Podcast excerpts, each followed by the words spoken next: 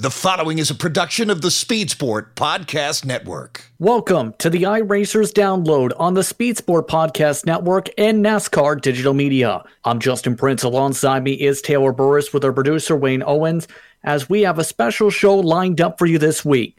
We'll be joined this week by Ray Alfalla, the winner of the eNASCAR Coca-Cola iRacing Series race at the Charlotte Motor Speedway, and later on by Adam Cabot, the winner of the Indiana 500K in Monday Night Racing Taylor a very special lineup planned for today. Let's get started. Certainly so. Let's first off get things started with the winner of the eNASCAR Coca-Cola iRacing Series from the Charlotte Motor Speedway, driver of the number 51 Rowdy Energy Drink Toyota for Joe Gibbs Racing, Ray Alfalla, the four-time champ. Ray, welcome to the iRacers download. Hey guys, how you doing? Thanks for having me. Doing all right. Thank you so much for coming on.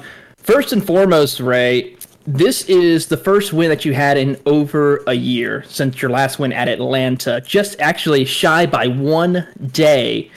And your thoughts on this win, because I think all of us can agree that was probably the most exciting battle watching you and Malik Ray battle it out in those closing laps. Yeah, I mean it's uh we I mean we desperately need we needed just a good run, you know. Our our best finish uh before that was 15th, so I've I've never gone this deep into a season without even a top 10. So, um, yeah, you know, we needed we needed really just a good run. Um, you know, with with the the way the playoff system works and and everything. Of course, we're we're swinging for the fences. We're being aggressive on our setup, being aggressive on our strategy. Uh, I'm, I'm trying to be more aggressive on the track. I, I normally try to take care of other drivers, but I haven't been shown much respect this year. People just run over me whenever they want. So, uh, you know, I'm not cutting anybody any break. So uh, that's that. And uh, you know, we uh, we ended up winning the race. What was kind of the emotional reaction like from you and your team when you crossed the line and realized we just did it again and became the second, the first time, I should say, someone had won the Coca-Cola 300 more than once. Yeah, well, I mean, uh, you know, people are wondering why I didn't show any emotion. It's, uh, I mean, it's basically because, uh, you know, I, I get I get paid by Gibbs and by Kyle Busch to, to win these races, so it, you know, I, I shouldn't be jumping out of the seat to do what I'm supposed to do, you know. Um, so it's it's it hurts really really bad when we run 35th. Um, it, it hurts worse when you run 35th and it feels good when you win. I'll tell you that. but uh, yeah, winning's just more of a relief than anything. But I mean, we're so deep in the points that um, winning one race is probably not even going to be enough. We probably need to win another race and then make the top 20 in points because there's probably going to be more than 10 winners. So once there's more than 10 winners, then you need to win two races. That's been something said by a lot of drivers, including some that are inside the top 20 who have come away with victories so far. Let's talk about, though, the efforts to try and get yourself towards that position. What have the struggles been like to try and get the performance up the season and get the luck going your direction? Man, it's just uh I mean the, the, the way the the way the cars drive, the cars don't drive at all like uh like they used to, like what I've been successful at and what I found my success doing during all those years. The cars just drive completely different now, and everybody's really close. So you know, back back in the day, the the driver had more input. The driver could really kind of put the car on his back if if the the setup wasn't there. Um, so I felt like I felt like in the past, whenever I had a car that wasn't really cooperating very well, I could still kind of edge out a top 10 maybe or top 15. And now, now if the car just doesn't work right, if you're just just a little bit off, you'll run 35th. So that's just the biggest difference. And of course, since everybody's so close, it's a lot easier to get involved in a wreck. Um, and we've had that happen several times, unfortunately. So, uh, you know, qualifying is important, and qualifying now a lot of the times is wide open also. So you're just, uh, as a driver, you're just holding the wheel. You know, you're not really, uh, you're hoping for good wind. You're hoping for uh, the, the car's fast, and uh, sometimes we've had a slow car and bad wind. So there you go. There goes the starting 30th again. So I don't know. It, it's been a lot of bad a lot of bad stuff, and uh, but we showed that if if we got if we get everything working our way, we can uh, you know, we can win pulling away. Well, let's take a little step back further in time, Ray. You've been on the iRacing service for quite some time. What made you want to get involved with iRacing? Um, I mean, probably Mario Kart, like 1997. Uh, I've just been, you know, I've been a racing fan my whole life. Never could really get into the real world stuff. Uh, you know, at the, you know, when I was a kid, just you know resources and money and all that and uh, but there was always uh, you know online racing that's where I went to and that's pretty much the story with uh, a lot of the drivers in the series. I think we have a lot of talented drivers in the series. Um, some of them already already race in the real world and have success, and um, you know others would like to and just don't have the either the resources, the money, whatever it is. Um, but you can race in this series for, I mean, for basically dirt cheap compared to anything in real life. So, um, yeah, I've just always I've just always loved the competition, and I always get asked, you know, how much longer are you going to do this? And basically, as long as I can, because it's what I like to do. Well, let also, you know, you're a four-time champion, winning back-to-back in 2011 and 2012, and then of course 2016 and 2018, and also the all-time leader in wins, top fives, poles, top tens, laps led, etc. Basically, considered the le- pretty much one of the legends of the eNASCAR Coca-Cola Series what really, since you've been a part of it since almost its inception, what have been some of the major changes that you've seen in each series in each season that you've competed in? Yeah, well, you know, obviously with the with the NASCAR teams coming in in 2019, um, and then last year, you know, the the Coca-Cola sponsor and the prize money went way up. It went up in 2018, and then last year it went way up again. Uh, you know, and then everything NASCAR is more fully involved, a lot more marketing behind the series. So, um, you know, the drivers are getting paid more, uh, and, and, there's just a lot more money flowing in the series, a lot more people watching, a lot more sponsorship, and uh, you know, there's a lot of more effort, I guess you could say, overall put into the series by everybody involved, including the drivers everything's really close and and like i said earlier the cars uh, are uh, the cars are just much closer together than what they used to be before, as far as how they drive and things like that. So I feel like, unfortunately for me, the, it's less in the driver's hands now and more in the setup makers and the you know, the, you see the, the drivers who are really, really, really good in the garage, um, or have somebody that's really, really good making setups for them, usually find success more often than not. Where in the past, you know, it doesn't matter how good your car was, if you couldn't drive it, then you couldn't do anything. But now it's a different story. So that's kind of like where my battle is as a driver, and that's why I'm really looking forward to the next gen car, and hopefully that does put more in the driver's hands because, um, you know, I don't consider myself to be that great in the, in the garage, but I, I, do think I can get it done on the track. Well, let's talk about the next gen car. What is your thoughts on this since it's now available virtually for anyone on the iRacing service to use? Your thoughts on how this car drives differently compared to the current Gen 6 car. Yeah, I've, I haven't done many laps at all, and I'm not interested in doing many laps at all with it because the way I see it, I'm not going to be worried about that car until 2022. So um, I'm sure iRacing will get a, a, bunch more data between now and then.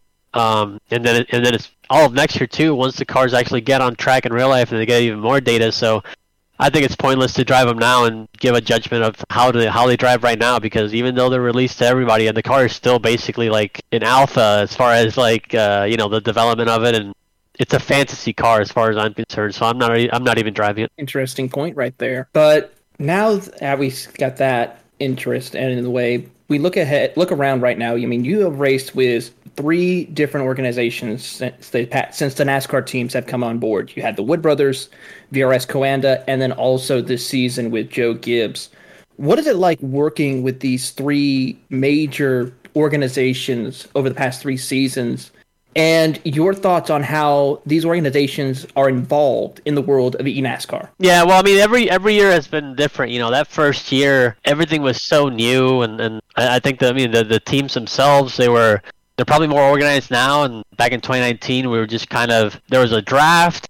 There's no there's not a draft anymore. I was drafted by the Wood Brothers. And, um, there was, uh, you know, we were all just kind of trying to figure out like the sponsorship and how that worked, things like that. And that, that whole first year, um, you know, everybody, it was it was just so new to everybody to what we used to have before. Um, and then last year, I kind of went to the home team it was uh it was just VRS. I'm not on the Coanda side. It was just the, the VRS team on iRace. Um, and that that was cool. But I think they they thought we kicked everybody's ass way too much, so they just kind of took that out. And then uh, we we came back to 2021, and I'm driving for Gibbs now and representing Kyle with the Rowdy Energy, and then it's cool. You know, I've gotten to you know this year work with Kyle in the Pro Invitational Series, and last year, uh, you know, unrelated to the unrelated to the Coke series, but last year worked with Jimmie Johnson, obviously with the the Pro Invitational as well. So just getting to work with two legends of the sport back to back years has been you know something I'll, I'll remember forever. Let's dive deeper into that then, because you've gotten the opportunity to work with NASCAR Cup Series drivers. What is that experience like to be able to teach them about the nuances of the sim world while also learning how the real world races as well, as some have described. Yeah, I mean, you get to learn how uh, how they think as, as far as how they approach uh, driving and things like that, and you realize it's really not very different to what to what the eNASCAR drivers think. You know, I think we communicate very well. Um, I know last year Jimmy was very impressed with how deep the sim racing world was. He really had no idea just how much data and how much how many things we had access to uh, on our side, looking at throttle trace and braking and lines and things like that. So he was very impressed by that. And then and then this year, um, I mean, Kyle has taken to racing like uh, like I didn't think he he he would do. I mean, he's ra- he's racing leagues. He runs. He races a lot. He sim races a lot, and I think he realizes that it's something that you know him liking to race so much and not being able to do that anymore in in the real world since they have the restrictions with the truck series and the Xfinity series. He gets on iRacing and gets his racing fix. So um, I think we just realized that the, you know those guys are not very different from the from the eNASCAR guys as far as we all just love racing and we all uh, we all love driving. So one, you know, in, at the very basic aspect of it, it's uh, it's very similar both worlds. Very interesting indeed. And let's talk about how preparation has gone overall for these races because, as we talked about a bit earlier, it's been a rough season, yes. But how would you describe your dynamic when it comes to being able to develop things and try and build the speed and build it up as the season is going on to try and find said speed? How much work has to be put in for that? I mean, I don't, I don't think it's been, it's been a, I don't think it's been a lack of work. It's just sometimes you either find it or you don't. Um, and I think some, you know, some guys have a knack for it, finding things um, before other drivers and things like that. I know, I know personally. I mean, I rely a lot on uh, on the guys at Legacy Esports um, to you know to build the cars to, to go fast because it's it's not the same as when I was in college and I had a lot of free time. When you have you know when you're working a full time job and you get home and you're already tired before you even start doing laps, you know, and it really helps when you have a, a, group of people that are that have more free time, have more time to run the setups, they can also get out there on the track and drive it themselves. Um, so I, I, try to give feedback on, on what the car needs and what I think it needs. Uh, but I'm I am far from a setup guru myself. Uh, you know, I, I just try to do my best to with what I'm given and try to give as much feedback as I can to, to make the car better. Well, let's talk a little bit about that right quick, Ray. You with how you are so busy with you know not only just trying to compete in the eNASCAR but also your real life obligations. What do you try and do in order to you know unwind, relax, getting things ready before you know you get ready for a eNASCAR race? I mean, I'm usually listening to a bunch of music. Um, I'll you know I'll I'll turn on music while I'm doing laps, and that's it's you know very it's very distracting, but it's it's good. I'm able to just kind of focus on on my driving um, as far as relaxing goes. But there's, I can tell you, there's not that much relaxing that goes on before one of these races. Um, usually on race day, I wake up and I'm pretty excited about the, the, the race itself, but it's pretty much like the whole day I'm just thinking about the race. Uh, I get home and I'm thinking about the race. You know, stress levels through the roof the whole time. It's you know, you qualify, you're stressed out. You race, you're stressed out. Then after the race, I can't sleep and I still got to work tomorrow. It's uh but you know it's part of it it's it's what we sign up for so I, I i do love i do love that we get stressed out about it or else we didn't we wouldn't care but um, yeah, there's not really that much that you can do to relax for these races. They just are where they are. Now, I wanted to touch on this. We talked a little bit about it on Tuesday night, the night of your win, but you were actually at Homestead, Miami for the last race of Jeff Gordon, and you actually ran across someone who you were quite surprised that you ran across when you were over at uh, Homestead, Miami for the championship season finale for the Cup Series. And I just wanted you to tell your story to get your thoughts and reaction on that. Uh, yeah, I, I, I think I was discussing this like under yellow uh, on Tuesday during the race. Uh, so Lewis Hamilton went to see Jeff Gordon run his final race at, at Homestead that year, and uh, I was in the pits, and so I'm just walking down the pits. I think I'm just headed more like towards turn one because Jeff had a whole bunch of people over there, so it was pretty much impossible to get over there. And then a uh, guy just kind of like walks by me, nobody around him, just normally walking. And um, you know, I've been, I mean, I've been watching Formula One for like 12 years or whatever, so I just I in my mind I'm like I think that was Lewis Hamilton. I uh, I look oh you know I look back and that's definitely Lewis. And I think by then some other people are realizing and they're kind of like starting to chase him a little bit. So I didn't even I didn't even try to go over there because I I hate chasing people down for like pictures or autographs and stuff like that. But um Yeah, that was that was pretty cool. Lewis walked right by me, and I, I didn't uh, I didn't realize it, and then when I realized it, it was too late. So he got the chance to work with a seven-time Cup champion, a Cup Series champion with Kyle Busch, and then of course the seven-time World champion in Formula One walked by him at the last race of Jeff Gordon before he came out of retirement to help out with Dale Jr. I gotta say that's that's pretty cool, Ray. With with how everything you have accomplished as well as some of the people that you've gotten to work with. How would you feel your career in the world of e-NASCAR has broadened your way of viewing the world of motorsports itself? Yeah, I mean it, it's uh, we're I don't even know how to answer that. I mean we're everything you know everything just kind of seems to happen very quickly but it's been you know it's been a long road we uh you know this series was first announced in 2009 and um, you know i mean back then dale jr was in the series so we, we already were connected to the series and i, I had um, I had basically raced against Denny Hamlin and Martin Truex like before iRacing, and um, Brad Keselowski was kind of in there too. But I mostly knew Denny and, and Dale from the uh, NASCAR 2003 days. Um, and then Dale got on iRacing as well, and you know as, as we all know, he won the first race ever in the series. Um, so there was always like this connection with with real life motorsports and things like that but it was it was it was kind of underground. It was it was you know some of the drivers knew about the series some some people in the industry knew about the series but obviously what happened last year with covid and everything shutting down and all of a sudden iRacing is the only thing that you have it just kind of all of a sudden it was on TV and there was millions of people watching it and um you know it it iRacing saw like 10 years worth of growth over overnight, and uh, yeah, it's it's it's it's grown incredibly, and, and I've always you know I've always thought the the future was bright for for sim racing, and that was before COVID. Everything just kind of got shoved. Everything got hurried all of a sudden. Um, and then people real. I think people realize, you know, kind of like what I was talking about earlier with Jimmy, just how deep sim racing goes. You know, it's it's uh, we're not playing Mario Kart. You know, we're not uh, we're not just out here like with controllers and whatever it's it's there's there's people putting serious time into this there's serious equipment. Pretty much all the all the drivers in real life now have like their own rig at home. Everybody's got triple screens everybody's got direct drive wheels really nice equipment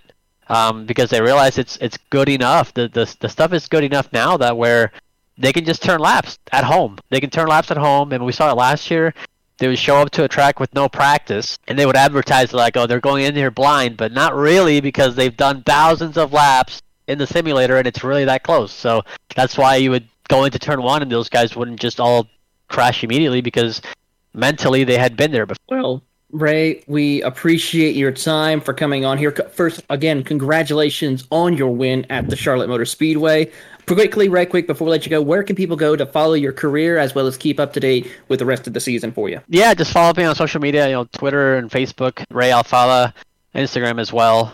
And and again, you know, thanks to, thanks thanks for having me, and hopefully uh, we get the Rowdy Energy Camry and Victory Lane again because uh, we, we really need it at this point. We're still in a hole. Yep, a long way to go, but we got some great tracks up ahead for you guys that we're looking forward to seeing you. That is Ray Alfalla, four time winner of the eNASCAR Coca Cola iRacing Series champion, as well as the winner here at Charlotte this past week. Coming up, next up, our special guest, Adam Cabot, winner of the Indy 500K from Monday Night Racing. You're listening to the iRacers download on the Speed Sport Podcast Network and NASCAR Digital Media. Welcome back to the iRacers download on the Speed Sport Podcast Network and NASCAR Digital Media.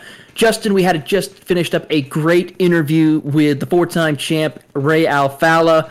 And I got to say, a lot of interesting stories about his career as well as that race that he just had with Malik Ray at Charlotte.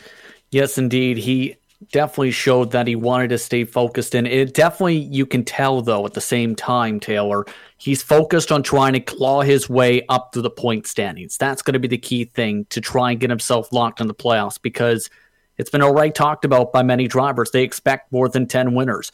We're up to nine total with eight currently eligible for the playoffs. A lot can happen, to say the very least, over the course of the next few races. In our words, he needs to be able to get up on the wheel and score some great points in the next few weeks. He certainly does. But another driver who we just now have with us here doesn't have to really worry about that because of his win that he received at the hallowed grounds of Indianapolis Motor Speedway for Monday Night Racing presented by Napa Indy 500K Adam Cabot, welcome to the iRacers download. How are you tonight? I'm doing great. It's uh, great to be here, Taylor. It's that's quite a follow up though to be on after Ray. That's uh, no pressure, I guess, right?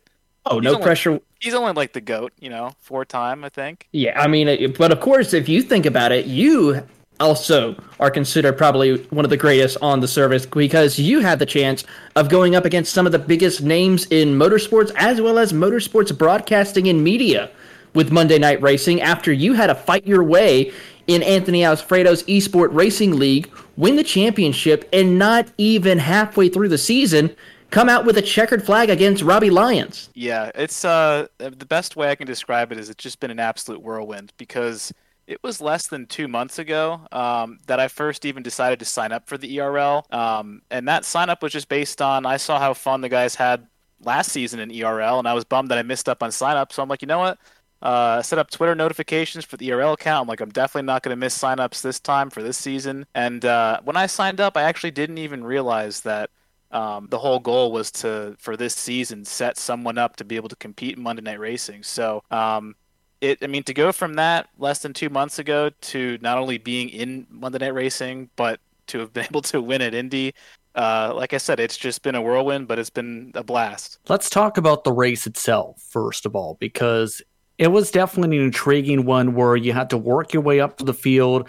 And with some of the fireworks that started to go off in the closing stages, it was an eventful race. Talk us through your progression through the field all the way to where you took the race lead and eventually the checker flag over Lyons by 0.073 seconds. Sure. So um, I'll I'll go back to the beginning, but kind of to jump to the end a little bit. It, it really felt like the race just kind of fell in my lap the way everything played out towards the end because it ended up being a race of attrition. Um, but going back to the start, this is my first time uh, in the IR IR18 IndyCar chassis. Um, I've I'm familiar with what the weight jacker adjustment is, but um, it wasn't until I spoke to um, another one of the league members, DJ Cummings, I didn't realize that we'd be able to adjust it for this race. I assumed fixed setup meant you know you can't touch anything because on the stock car side of things, fixed setup, uh, the only thing you can touch is the brake bias. There's no other really in-car adjustments you can make. So um, I was surprised by that, but I was kind of excited because I knew that um,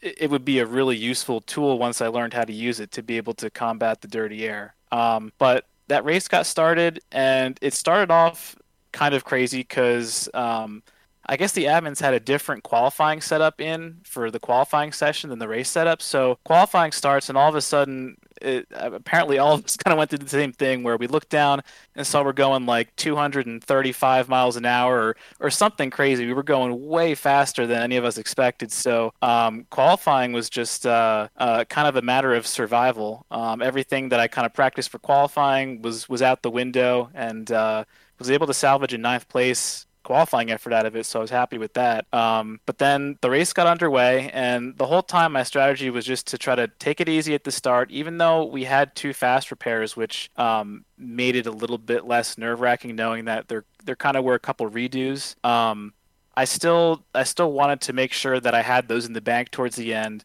Um, and just kept it clean. I didn't want to cause any issues out in the track. I really wanted to kind of just become familiar with the car, uh, familiar with the dirty air, with the weight jacker, um, and not push too hard. And uh, of course, every time it seems like you go in with that strategy, what happens? You get caught up in a wreck. So it's like 30, 40 laps in. Um, I forget who it was, but someone someone got loose, uh, got up into the wall. I think Kligerman and someone else made contact. Uh, someone got up into the wall and came down right in front of me, and I mean, I pretty much had nowhere to go, um, and just absolutely destroyed my car. I had to do a reset, went a lap down. Um, so at this point, it was like 40 laps in, and I'm like, well, the strategy of staying out of trouble isn't uh, going so well because I'm in 31st, a lap down. Um, but then I got lucky. There was a caution maybe one or two laps after that. Got my lap back, um, and then just kind of slowly climbed my way up through the field. And once I got to around sixth or seventh place, um, I was kind of happy there. Um, I didn't really want to push too much harder because every time you made a, a pass going from 31st all the way to 6th or 7th, each pass became a little bit tougher to make. Um, and once I got up to 6th or 7th, I was happy kind of just chilling out there. I figured this would be a great point stay. Um, I wanted to save a little bit of, of tire, save a little bit of uh, aggression and, and all that for the end. Um, you know, my goal is always to win the race, but I really would have been happy with um, finishing around there and I figured, I don't know, maybe I'll be able to push at the end and get a couple more spots. And then it was like uh, every couple laps, it seemed someone would crash in front of me or uh, someone would run out of gas and have to pit. And I, I remember just it all seemed like it happened so quick. And all of a sudden, there was just one car in front of me that I had to chase down, um, that being Robbie Lyons. So I looked down, there was like, nine laps to go, one car in front of me. And at that point, that's when I kind of went into my just uh, like super focus mode. I'm like, all right, like you, know what you got to do. Um, at that point, there was no saving anything, there was no being conservative. It was, you know, I'm either going to win this race or, or probably crash trying. Um, and we put on a, a really, really good battle, good finish. He raced me clean. I, I raced him clean. Um, but what was so difficult about the closing laps was I knew I'd be able to catch him because the draft is so strong in Indy. But once I got up to him, um, it was a matter of making that pass, which I've been in dirty air the entire race. Every time I went to try to pass him, the car would do something that I hadn't done all day. Um, and I knew that I had the tool and the weight jacker to be able to combat that, but I didn't know exactly how far I had to go. And there, I, I quickly, the first couple times I tried passing him on the bottom, I wasn't full throttle because I didn't want to either get loose or slide up into him. I wasn't fully committed, so I wasn't able to really complete the pass. Um, and I quickly realized that I would have to just full send, be fully committed if I really wanted to clear him and have a chance at the win. Um, so the first time I pulled out, I got so incredibly loose. I, I mean, I, I looked at the replay. My hands are almost like you know 90 degrees to the right, which is never something you want in an Indy car. I'm used to driving a stock car like that, but I know that that's not what you want to do in an Indy car. It usually doesn't end well. Um, somehow hung on to it, and I just kept going lower and lower in the weight jacker, not even looking at what setting I had it at, just clicking the button to go lower just to tighten the car up so I could make that pass because I was actually getting really loose on the bottom in clean air.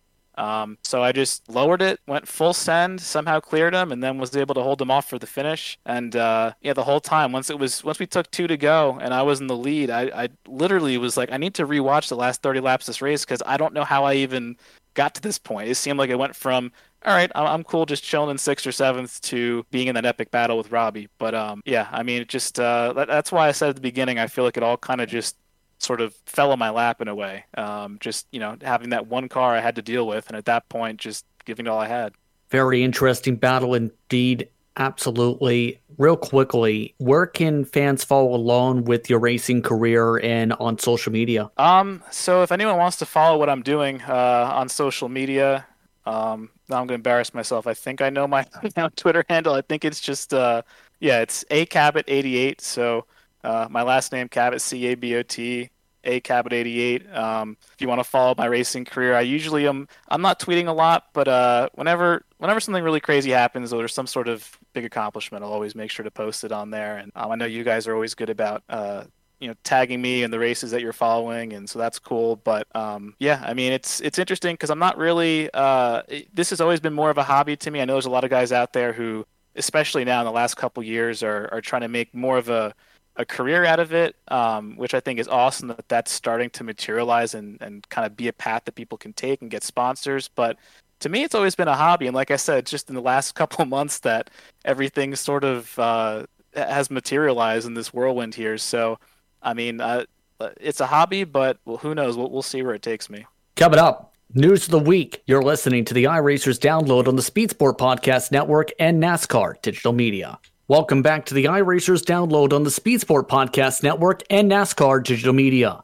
I'm Justin Prince. Along with me is Taylor Burris and Wayne Owens as we discuss the events of the week. First things first, the eNASCAR Coca Cola iRacing Series with the Coca Cola 300. And Taylor, it was a thriller. Plenty of different leaders, plenty of different incidents, and in the end, the Ray and Ray show, as we discussed with Ray Alfalla earlier. It was probably one of the most interesting races that I've seen at Charlotte, Justin. I mean, for a couple of times there was drivers who were not really up to par with the track i would think. A lot of major mistakes we saw from some very heavy hitters. I mean we talk about the incident that happened with isaac gann middle of the race with with involving him and his teammate bob bryant.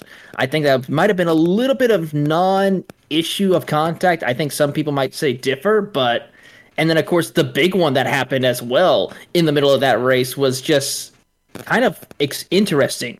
So I was wondering what the situation was with how the car was so difficult to drive. It's an interesting situation indeed to follow along with, but I will say this. It was an intriguing race overall, with Ray Alfalla first, Malik Ray second, Ryan Lewis in third, Keegan Leahy, Zach Novak the top five, Michael Guest with an air sixth place finish, followed by Duval, Kerwin, Bolin, and Wilson again with another top 10 finish. Graham Bolin from 35th to 9th.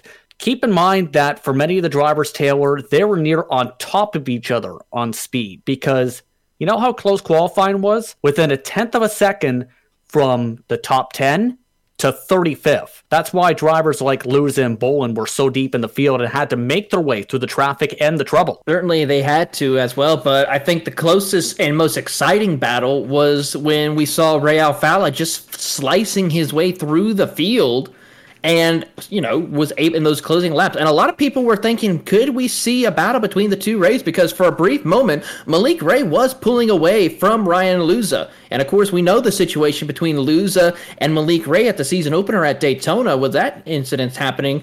But when we saw the onboards of the two drivers of ray alfalla and malik ray i think the answer says it all that the disappointment that malik had showed that there was something missing and unfortunately, he could not keep up with that long run speed that Ray Alfalla had. Yeah, the reaction on social media afterwards from Malik Ray says it all, where he basically said he would have rather crashed lap one, turn one, than finish in second. And that's after his best career race, with his best career finish and the second most laps led for Malik Ray in his career. He had a car to do it he had the mindset to do it because he was focused a lot, Taylor, on saving his tires rather than trying to battle a lot with drivers like Luza.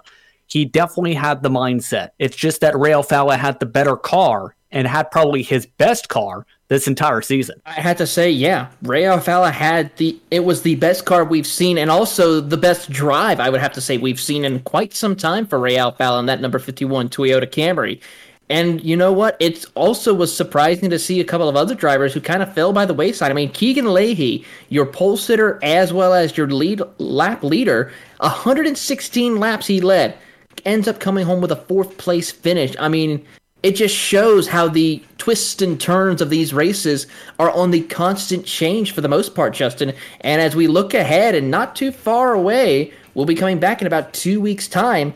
We head to another track that Ray was saying he is feeling pretty confident about, Pocono Raceway. And that's going to be an intriguing one because it's also a track where, just so happens, Malik Ray had his previous best finish at, a best finish of third prior to the Coca Cola 300. It's going to be one where it's going to be difficult to set up for Taylor, of course, because you have three different types of corners. You have to be able to be good in a straight line, but also good in particular in turns one and three as well as your ability to be able to set up passes for the run up into the tunnel turn. You'll be able to build your car for that you're in a good spot. It's an intriguing race to plan for. It's an intriguing race to run, and it's going to bring some intriguing battles, I think, all across the racetrack. It certainly is, Justin. Of course, you'll catch the action on Tuesday, June 22nd. So we got a couple of weeks before we get to that race, but you can catch it on all of eNASCAR's streaming services, along with the iRacing, YouTube, Twitch, and other social media platforms. But Justin, we got to talk about something really special that's happening this weekend. As some of you may know, uh, we do have another series that we like to talk about is the PCA Sim Racing Series or the Porsche Car Club of America. And that series, along with the Carolinas region of the Porsche Car Club of America, are hosting a charity race event supporting U.S. and Canadian service veterans. All funds will raised will go to Operation Motorsports, which, for some of you who may know, Operation Motorsports provides opportunity for disabled, injured, and medically retired veterans. And even giving a little will help this worthy cause, and your donation is also tax deductible. Over 40 PCA sim racing teams and over 90 drivers will compete in a three hour race at the world's famous Circuit de la Sarthe circuit. Each team will have two racers conducting driver changes, pit stops, and endurance racing strategy. You can catch the action of this race live on Sunday, May 30th, starting at 7 p.m. So that's Thursday, 7 p.m. Eastern Time. And Justin, a very special guest will be joining the broadcast team for that. It's going to be none other than Mr. Radio Le Mans himself, John Hindhaugh, will be joining the broadcast team. So make sure if you want to go watch this race, it's going to be full of excitement. It's, of course, going to be at the Le Mans circuit. And I got to say, it's going to be exciting. But also, if you are wanting to learn more information about the PCA, as well as Operation Motorsports, or even make a donation, visit PCASimracing.com forward slash OPMO. Or to donate, go to pledgeit.org forward slash four forward slash operation dash motorsports. And as we approach Memorial Day, Justin, this is going to be a very special race. And I got to say, with the star power that's coming on board for the broadcast team, I'm looking forward to it. I'm pretty sure everyone who goes and watches that will be excited to see what happens with the PCA. I think so as well. It's going to be an exciting race. I'm going to be one of the people working along with it as well. And I can't wait to see how the drivers do because already a lot of work's been put in by the organizations taking part to raise funds it's going to be an intriguing race overall and a great broadcast to be a part of. It certainly is, Justin. And you know, one of the things I found interesting is they set a goal of over about ten thousand dollars for the pledge it as well as for donations. Did you know after last night on Wednesday, when they finished the PCA at Mid Ohio, they were actually over that and almost closing in on eleven thousand dollars in donations. So it's for a great organization, it's for a great cause, and we are all looking forward to it. And of course, you can catch the action once again on the PCA Sim Racing YouTube channel. And you, of course, it's on Sunday, May 30th at 7 p.m. Eastern Time. Well, Justin, it's hard to believe this, but we are closing in on another week. Of course, we have a little bit of downtime as we approach on Memorial Day, but as we look ahead, we still have some great racing this weekend with, of course, the Indy 500, as well as the Coca Cola 600, of course, which we'll be watching and enjoying. And then, of course, kicking things off with the PCA. Monday Night Racing won't be back, of course, till the end of, or actually the first week of June when they head off into the none other Lime Rock Park with the MX5 Cup cars. An exciting round to watch those guys, and I'm pretty sure we'll be keeping an eye on a certain young gun named Preston Partis as he is a MX5 champion in the SCCA. So looking forward to that. And of course, we pointed out the next round, round 11 for the eNASCAR Coca-Cola iRacing Series heads to the Tricky Triangle Pocono Raceway Tuesday, June 22nd. Catch the action starting at 8:30 with pre-race show as well as the race at 9 p.m. on all of iRacing and eNASCAR streaming platforms. Well, for Ray Alfalla and Adam Cabot, and of course, Justin Prince, my partner in crime, and our producer, Wayne Owens, I am Taylor Burris. Thank you for listening to this week's episode of the iRacers download on the Speed Sport Podcast Network and NASCAR Digital Media.